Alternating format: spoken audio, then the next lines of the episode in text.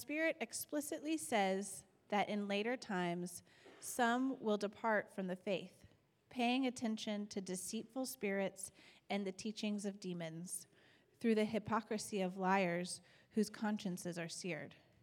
They forbid marriage and demand ab- abstinence from foods that God created to be received with gratitude by those who believe and know the truth. For everything created by God is good, and nothing is to be rejected if it is received with thanksgiving, since it is sanctified by the word of God and by prayer.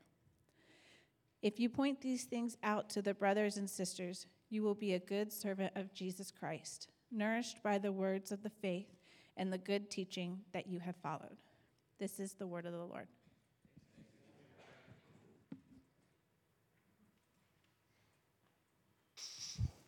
Thank you, MK.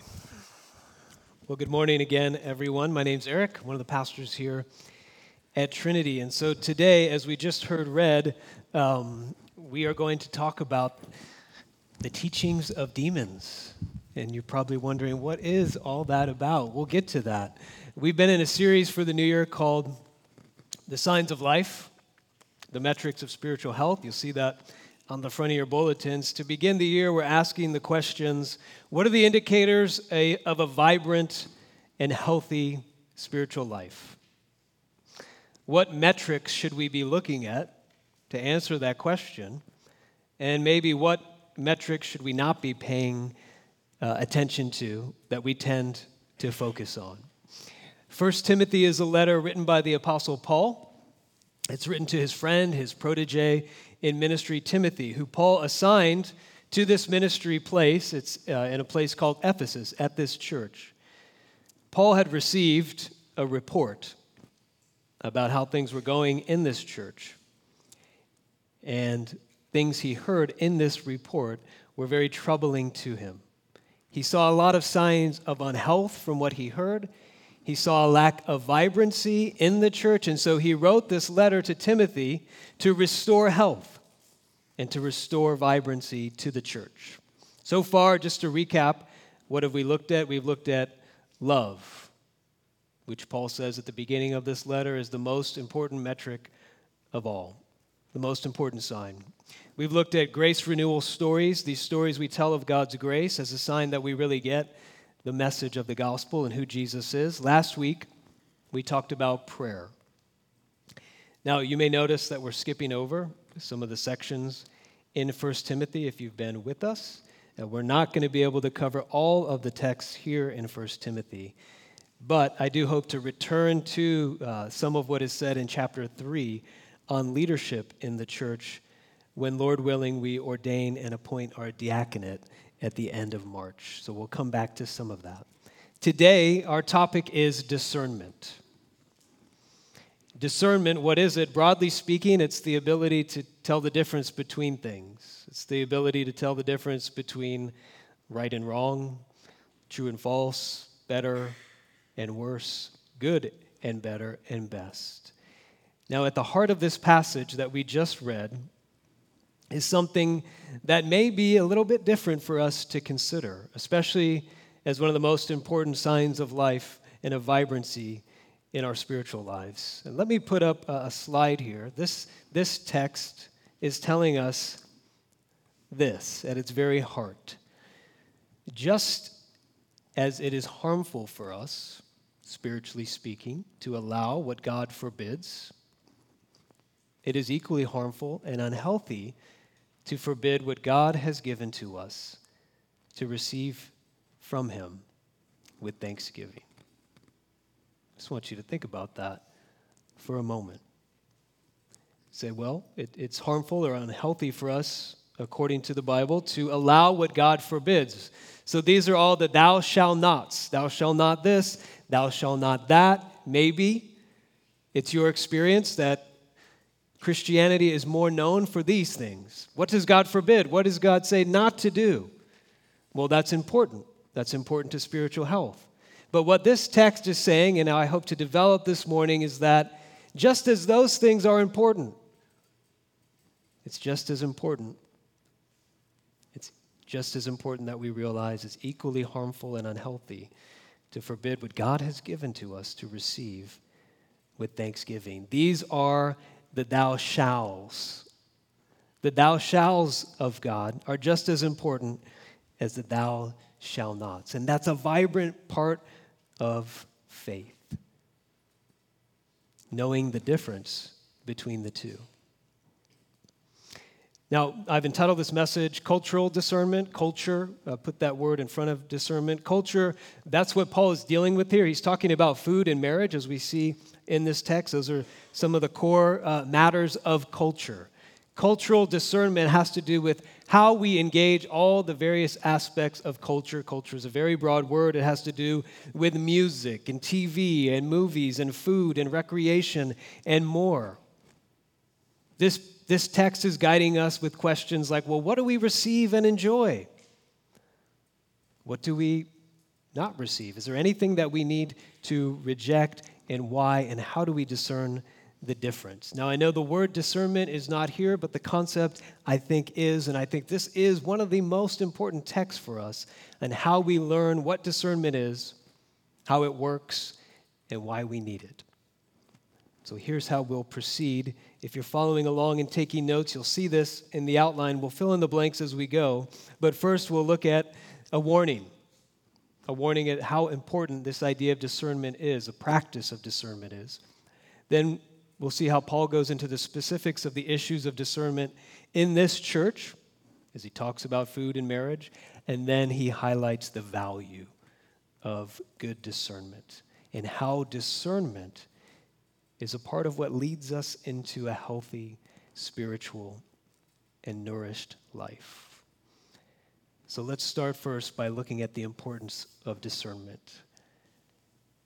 Is it really one of the vital signs of faith, one of the metrics of spiritual health for, for a Christian, for a church to understand this? Is this idea of discernment right up there with love and understanding the grace of God and prayer? From what Paul says here, it seems crystal clear that the answer is yes. Look at verse 1. He says, The Spirit explicitly says in the latter times, not just the Spirit says, the Spirit explicitly says. In the latter times, the latter times is the way that the New Testament describes the period of time between the first and the second comings of Christ. So the latter times was then, and the latter times is now the times that we live in. And Paul says it's clear, it's explicit. Discernment is of crucial importance, and he tells us why. He says here in verse 4, what does the Spirit say very clearly? That in latter times some will depart from the faith over this issue of discernment. Lack of discernment, he says, causes people to leave the faith. And that's as serious as it gets. When discernment isn't properly learned and exercised about what God forbids and why, and what God wants us to receive and why, Paul's saying it can cause people to leave the faith. And this can happen in two directions. How does this happen? What does this look like? Well, some people might say, well, Christianity, the gospel, it's too soft. This idea of grace, it's too soft, it's too lenient. And some of these people will depart from the gospel into a legalistic distortion of the faith, paying attention to rules, more concerned about what is forbidden, what to abstain from. That's what's happening here. So it's no longer about Jesus. It's no longer about a relational connection with Jesus in love. It's about a moral code and behavior and a checklist. On the other hand, some people will say, well, the gospel, Christianity, it's too restrictive, it's too regressive, and some will leave the faith for maybe a more permissive version of the faith or leave the faith altogether. And here's the point that Paul is making without proper discernment, what's happening is those who depart, they aren't leaving real Christianity. They're leaving a distorted version of Christianity. So, lack of discernment can cause people to depart from the faith, Paul says, because the lack of discernment gives people a distorted view of the faith, of the gospel. And what Paul says here is that distorting or falsely representing the gospel is the main strategy or one of the main strategies of the forces of spiritual evil. He calls these forces deceitful spirits. He says it's the teaching of demons. And we go, whoa, what is that all about? In our modern world, we may have a hard time accepting that there are spiritual forces at work in the realm of ideas. But Paul's point here is that these forces are working behind the scenes. People are not aware that this is happening. No one says, okay, that was an interesting sermon. That was a good class. That was a good book that I read. Now let's go see what the deceitful spirits have to say about this. Let's go ask the demons about this question.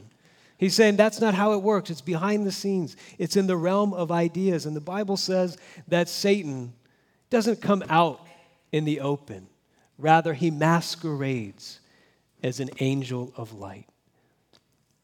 He works in deception and in distortion. Here's the strategy it goes like this if we can convince people that obeying God is restrictive, stifling, God is a God of rules. And if we can get people to pay attention on forbidding and abstaining, then we've won. Because we win if people believe that and live like that's true and opt for a religion of rules, focusing on what is forbidden and abstaining. Or we win if people think that if that is true of God and Christianity, then I don't want to have anything to do with a God like that. You see, the strategy wins either way. And this is the deceit or the lie of Satan, going all the way back to the garden in Genesis 3, when he came to Eve and said, Did God really say? Why did God say that? Because he's holding back from you. There's something that you need that God has not given. Look at this rule of God. Look at this forbidding God taking Adam and Eve's attention away from all that God had given them to enjoy to this one thing where God said, This is not good for you. From there, Satan distorts Adam and Eve's view of God. And you see how it got into Eve's thinking because she said, Yeah, God did say, don't eat from that tree and don't touch it. Well, God never said don't touch it. But here you see the distortion creeping into Eve's thinking that, yeah, God is a God who forbids, God is a God of rules and restriction. He's holding back from us. And this is where we find the origin of sin and our separation from God. So, a lack of discernment can cause people to depart from the faith because it gives people a distorted view of the faith. There's one more point here. Paul says neglecting discernment can also sear the conscience. What does that mean? Our conscience is that part of us that takes our beliefs and our convictions and, and put those in, into practice, into specific decisions. It's how belief operates in the realm of behavior. Our conscience is discernment in action in the moment. What's right and wrong? What should I do? What shouldn't I do? What's better in this situation? So, conscience is the faculty of decision. And in verse 2, Paul is saying it's possible when we neglect discernment for our conscience to become, he says, seared. The image here is of a hot branding iron searing somebody's flesh so that it doesn't feel, it doesn't function. When we make choices to do things or not do things without exercising proper discernment, from a wrong view of God, from a wrong view of the gospel, the more that we do that, Paul says, the less we are able to discern.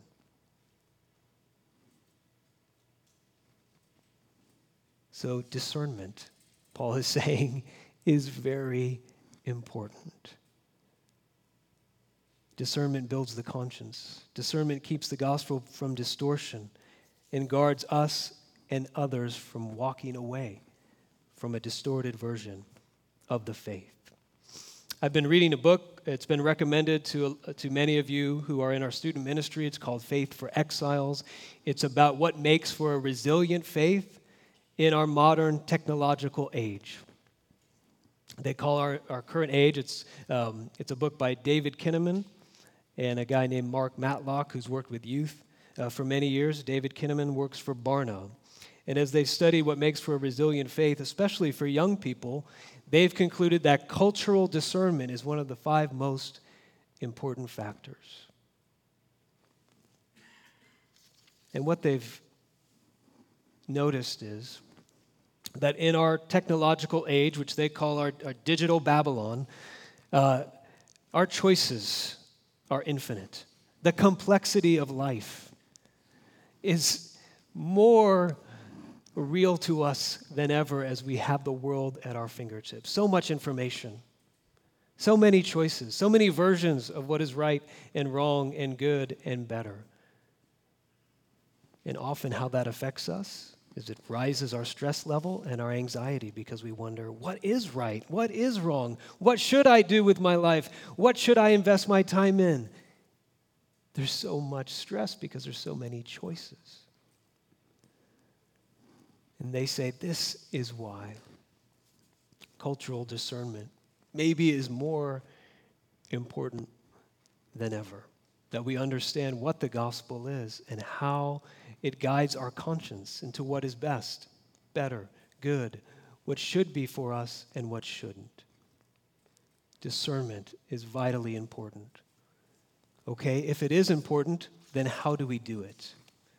The practice of discernment in verses 3 and 5 Paul, what he does here is he models this for us in a way that helps Timothy with the issues that were um, at hand for him, the ones that he needed to deal with, marriage and food, but also in a way that apply, I believe, more broadly to any issues we face that require discernment. What were the issues in this church? Look at verse 3. It says they, certain people, were forbidding marriage and certain foods. They were demanding abstinence from different foods. Now, that's an interesting combination. People were teaching if you want to live a life acceptable to God, then don't get married and don't eat certain foods. Now, why? What was going on there? This isn't the only place in Scripture that these two things appear together. You could look at 1 Corinthians chapter 7, 8, 10. Paul's talking about marriage and how we deal with the foods that we eat. What then do marriage and food have in common? And the answer isn't that they can both cause you to gain weight. That is not the answer, even if that happens to be true. The answer is pleasure. The answer is pleasure.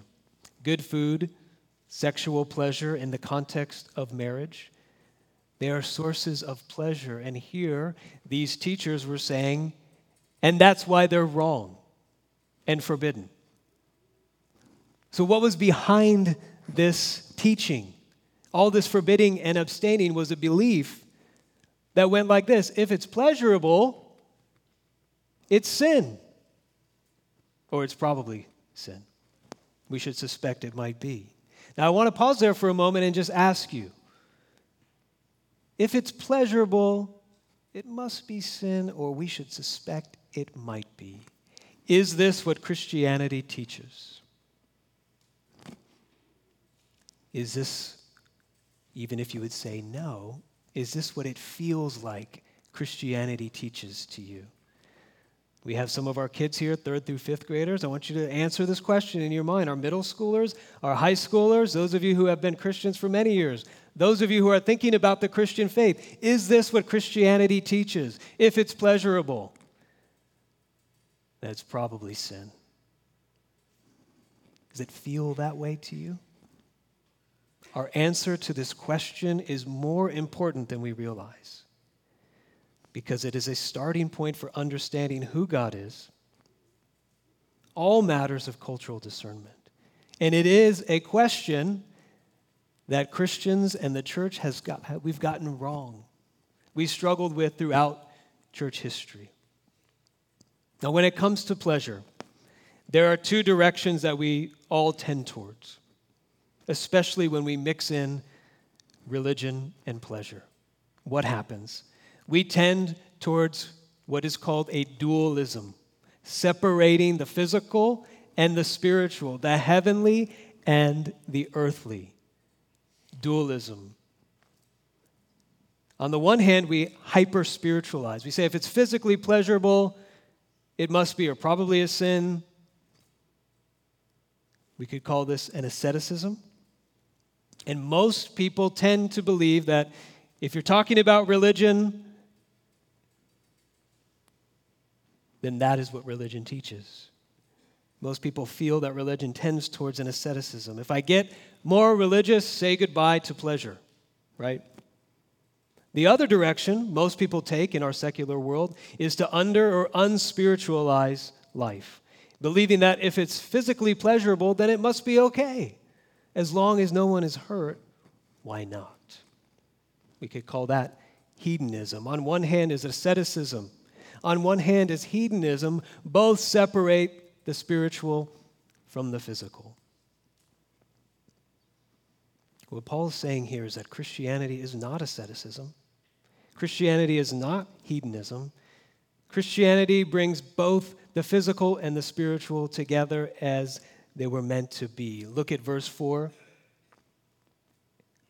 If Christianity is not asceticism or hedonism, what is it? It is this everything created by God is good, and nothing is to be rejected if it is received with thanksgiving, since it is sanctified by the word of God and by prayer. That is, with discernment. This is the model. You see what Paul's doing? He's going back to chapter 1 in the Bible. Genesis 1:31 says, "And God saw everything that he had made, and behold, it was very good." And Paul says, "Let's take that seriously."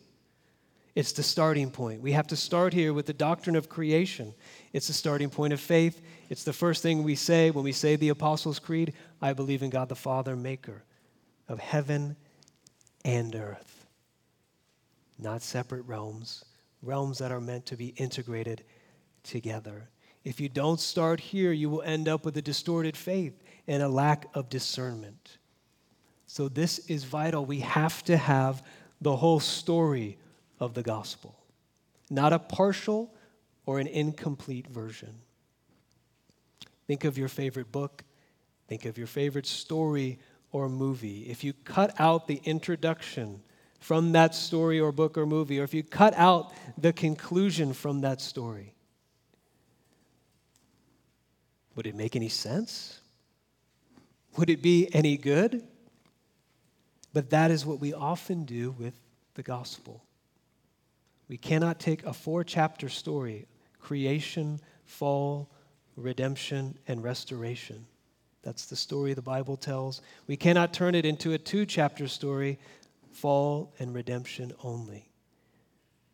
Because when we start with sin, which is a reality in Scripture, if we start with sin, we don't understand why sin matters.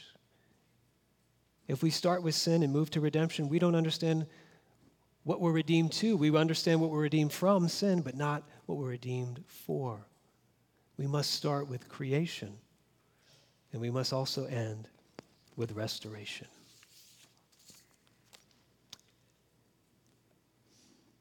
And this, this whole gospel, so important for discernment, guards against asceticism, which is a distortion of the faith. C.S. Lewis says it like this There's no good trying to be more spiritual than God. God never meant man to be a purely spiritual creation or creature. That is why he uses material things like bread and wine to put the new life into us. We may think this rather crude and unspiritual. God does not. He invented eating, He likes matter. He invented it. The problem is not with the physical world, the problem is with sin and the rupture between us and God. This also guards us from hedonism. Miroslav Volf is a theologian um, from Yale. Recently, in a talk that he gave, it's a great talk. You can find it at the Veritas Forum website or podcast. He was tasked with offering an answer to the question of what does Christianity have to offer the modern world? What does Christianity have to offer the modern world? And his answer was we have the key to the enjoyment of the world. That's what we offer the world. In that, in that talk, he said this.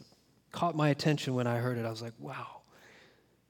The major defect, he says, of our modern civilization is the separation of meaning and pleasure. The major defect of our modern civilization, he says, is the separation of meaning from pleasure. We have more access to pleasures than ever more food, more good coffee, more good wine, more good beer, more access to sexual stimuli, more TV, more movies, more travel, more everything, but not more joy. Why is that? Not more joy, but more anxiety. And he argues that pleasure without meaning cannot and does not satisfy. And at a point, it ceases to be pleasure at all. I'm going to adapt an illustration he uses from his own life. I'm going to use my, my life to explain this. Because what Paul is saying here is something that Christianity and the gospel does offer the modern world, the enjoyment of the world. Let me explain through this illustration. Two scenarios, both have to do with chana masala. Chana masala is an Indian dish. It's chickpeas, so it's an Indian vegetarian dish. And it's like one of the only things that I can make really well. My dad taught me how to make this. I watched him for many years make incredible chana masala. And so the first scenario is sometimes like only like two or three times a year do I get to do this, but I'm making my chana masala in my house. I have to cut up the fresh ingredients. It takes time, a lot more time uh, than I would like, but it's always worth it. I make the chana masala, I'm sitting down with my family, maybe inviting some friends over. I'm always excited to share this dish, and we eat it. And it is good. I'm not going to lie. It's good. I'm not, I'm not, bragging, but it's good. It's, and we enjoy it. It tastes good. But as I'm making it, I'm using a wooden spoon because my dad always cooked with a wooden spoon. He's no longer with us. So I remember him. And as we eat, I'm remembering my dad making this. I'm remembering my family eating this. And I'm eating with my family in my home. And there's deep pleasure and many different layers of pleasure. The memories of family and of relationship, the taste of food, connecting to my dad who's no longer. All, all that is wrapped up in that experience. Now, scenario two is I go to the best Indian restaurant in Orange County. And they're known for their chana masala. And I sit down, and it's a fancy restaurant. It's a beautiful place. And I'm sitting at this table, and I get served this incredible chana masala. Maybe it's better than mine. I don't know. But maybe it's just as good. And I'm eating it, and I'm going, wow, what a nice restaurant in a nice place. But I'm sitting here all alone eating the chana masala. It's good, there's pleasure. I enjoy the taste. But it's not multi layered, it's not multifaceted. I could go back to that restaurant over and over again. But at some point, I'm just going to lose the pleasure. But I'll never lose the pleasure of making my dad's chana masala for my family. Do you see the difference in the two scenarios? Both are pleasurable. One is within a story that has great meaning. One is without story, it's just for the pleasure itself. And seeking the pleasure itself will never deliver what we hope to get from that pleasure. Friends, my Christian friends, we have the story, we have the meaning that is the key to the enjoyment of the world. Everything created by God is good, but nothing created by God is God. Only God is God. Everything created by God is good, but nothing created by God is God. In Romans 2 1 through 12, we read this in our time of confession. we see Paul recommending the practice of discernment in action. And he says, In view of the mercies of God, I urge you to present your bodies a living sacrifice, holy and pleasing to God. That's worship. Don't be conformed to this age, but be transformed by the renewing of your mind, so you may discern what is the good and pleasing and perfect will of God. It takes thinking, it takes asking and pursuing answers to questions like what is good and what can we receive? What is sinful and fallen and should be rejected? What is broken in the world and needs redemption? This practice of cultural discernment within the story of the gospel builds the conscience. So, what I'm, not, what I'm not saying is we don't need to do a Bible study or have a prayer meeting to figure out should I eat this fish taco or not? Let me find a verse on fish tacos in the Bible. That doesn't exist. Or even other matters where we say, should I watch this TV show? Or should I determine, how do I determine what sexual fidelity is? Some things are very clear, some things are not. As you learn the whole story, the work of discernment builds your conscience. So you make decisions and you can say yes or you can say no from a place of faith. This can be an oversimplification, but let me offer this to you based on this passage. How does the practice of discernment work? Paul says, all things can be sanctified by the word of God and prayer. So, if used alongside thinking well in the whole story, I think this works. We can say this Should I, shouldn't I, good, bad, better, best? Can I thank God in prayer? Before or after enjoying this? Can I thank God in prayer before or after enjoying this? G.K. Chesterton said, You say grace before meals, all right, but I say grace before the play and the opera, and grace before the concert and the pantomime, and grace before I open a book, and grace before sketching and painting, swimming, fencing, boxing, walking, playing, dancing, and grace before I dip the pen in the ink. Anything we can say grace for, God says, enjoy it. I made it for you. The importance of discernment, the practice of discernment, and finally, let's talk about the value of discernment. We've already said this, but I want to unpack it further. The value of discernment is that it guards the gospel, the very heart of Christianity, from distortion. So, practicing discernment like this is a part of how we guard the very essence of the gospel. How so? Well, why were people forbidding marriage and food and pleasures? Why would somebody do this? Why would somebody say we're anti pleasure? The answer is they were trying to fix a distortion of the gospel. But their fix was another distortion. And this happens all the time. We can move and say, There's something that I'm not sure about I don't know what God wants, so maybe I'll move into asceticism or legalism. And if it's too legalistic and it's too rigid and it's too rules based, we say, that's not it. I need to move into hedonism or what we would call license and freedom. We fix one with the other and back and forth and so on.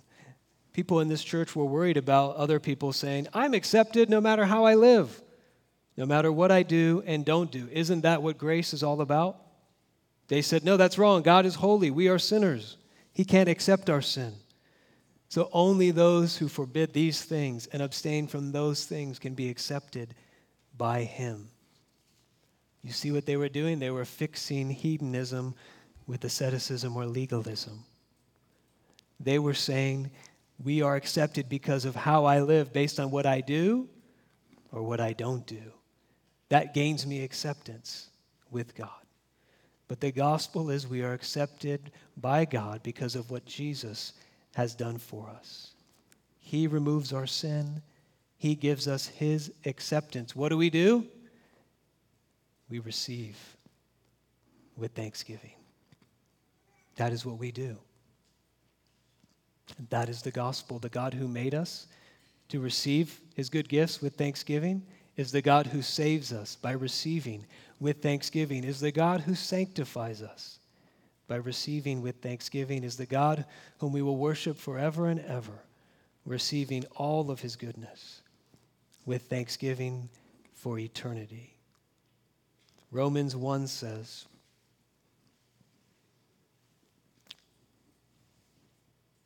In the entrance of sin, humanity got off track because of a, of a refusal to glorify God and give Him thanks. What's operating underneath this asceticism and this hedonism is a refusal of thanksgiving. Hedonism says, if you made these pleasures, then I deserve to enjoy them. I deserve it. The legalistic heart says, I denied myself pleasure, so I deserve your acceptance. Both are a refusal of the gospel, a refusal of thanksgiving. A few final thoughts. Not only does this guard the gospel, the value of discernment is that it reminds us of the goal of the gospel. Not a list of do's and don'ts of what is forbidden and not, but God Himself. When we're trying to build discernment, we realize quickly that God didn't give us a detailed instruction manual for every cultural question we might have or every pleasure. Why not?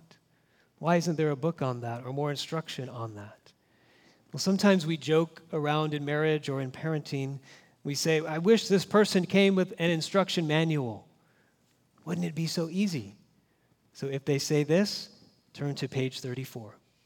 Oh, okay. Okay, honey, um, here we go. Oh, 34, yes. Or if my kid is crying, turn to page 77, and here's what you need to say. Now, that sounds appealing, but if we had the manual, what would we be missing out on?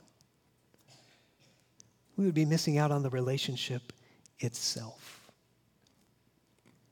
the person you learn what pleases your spouse, you learn what pleases your children and your friends to take joy in what gives them joy. This is how you enjoy them, is it not? Ephesians 5:10 says, "Try to discern what is pleasing to the Lord, that which is good and right and true." Earlier I said, just as it is harmful for us to allow what God forbids, which is often what we're known for, it is equally harmful and unhealthy to forbid what God has ordained for us to receive from Him with thanksgiving and joy. Why? Because we need both to know and enjoy Him. I'm going to close with a quote from John Stott. I think he just said it so well. He said, We should determine to recognize and acknowledge, appreciate, and celebrate all the gifts of the Creator the glory of the heavens and of the earth, of mountain, river, and sea, of forest and flowers, of birds and beasts and butterflies, and the intricate balance of the natural environment, the unique privileges of all our humanness rational, moral, social, spiritual. As we were created in God's image and appointed His stewards, the joys of gender and marriage and sex and children and parenthood and family life and of our extended family and friends the rhythm of work and rest, of daily work as means to cooperate with God and serve the common good, and of the Lord's day when we exchange work for worship. The blessings of peace, freedom, justice, and good government, and of food and drink, clothing and shelter, and our human creativity expressed in music, literature, painting, sculpture, and drama, and in the skills and the strength displayed in sport. Listen to what he says. To reject these things is to abandon the faith since it insults the Creator.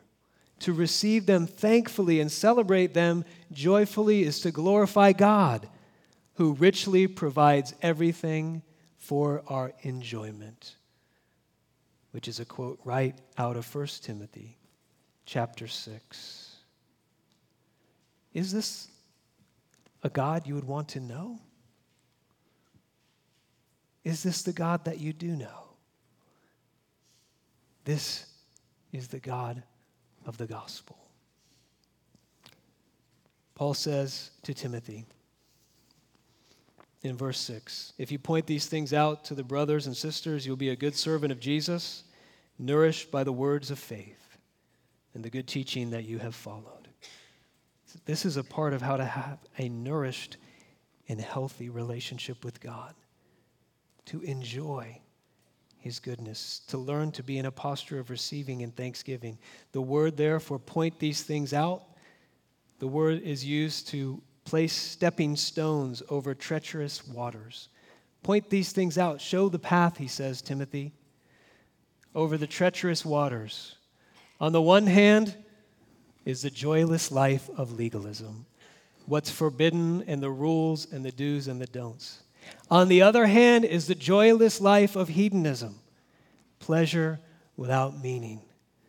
You follow and step on the stones of the gospel, and you find a God of great joy who calls you to live all of life receiving with thanksgiving. Amen. Let's pray.